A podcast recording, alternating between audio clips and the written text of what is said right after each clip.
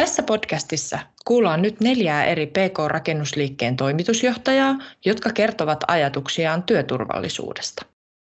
Kuudes aiheemme on osoita kunnioitusta työn tekeville. Turvallisuustyö on kaikkien vastuulla ja paras lopputulos saavutetaan eri tahojen yhteistyöllä.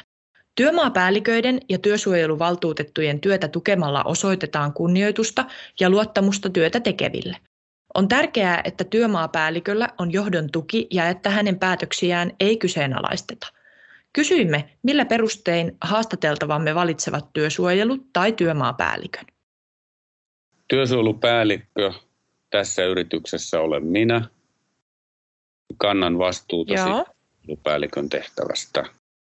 Ja sitten on työsuojeluvaltuutettu, on työntekijöiden valitsema henkilö ja on valittu vaaleilla.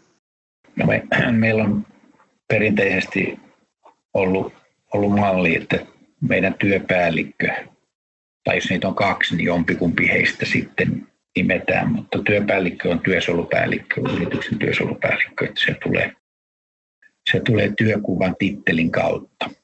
Kyllähän se tietysti tämmöisellä työmailla aina se työmaan mestari, joka siihen valitaan, niin kyllähän se tietysti tulee annettuna tietysti siinä. Mutta sitten se niin yrityskohtaisesti, niin käytännössähän se menee sitten sen, vähän sen vetovastuun puolella, että se, joka siitä nyt niin enemmän tai vähemmän vastaa, niin hänelle kuuluu myös se työ, työturvallisuusasiat. Joo.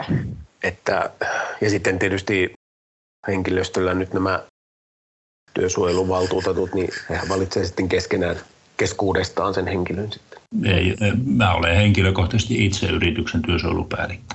Tämä podcast on osa Safe, Skilled and Productive Construction Site SafeCon-hanketta. Hanke rahoitetaan Kaakkois-Suomi, Venäjä, CBC 2014-2020 ohjelmasta. Ohjelmaa rahoittavat Euroopan unioni, Venäjän federaatio ja Suomen tasavalta.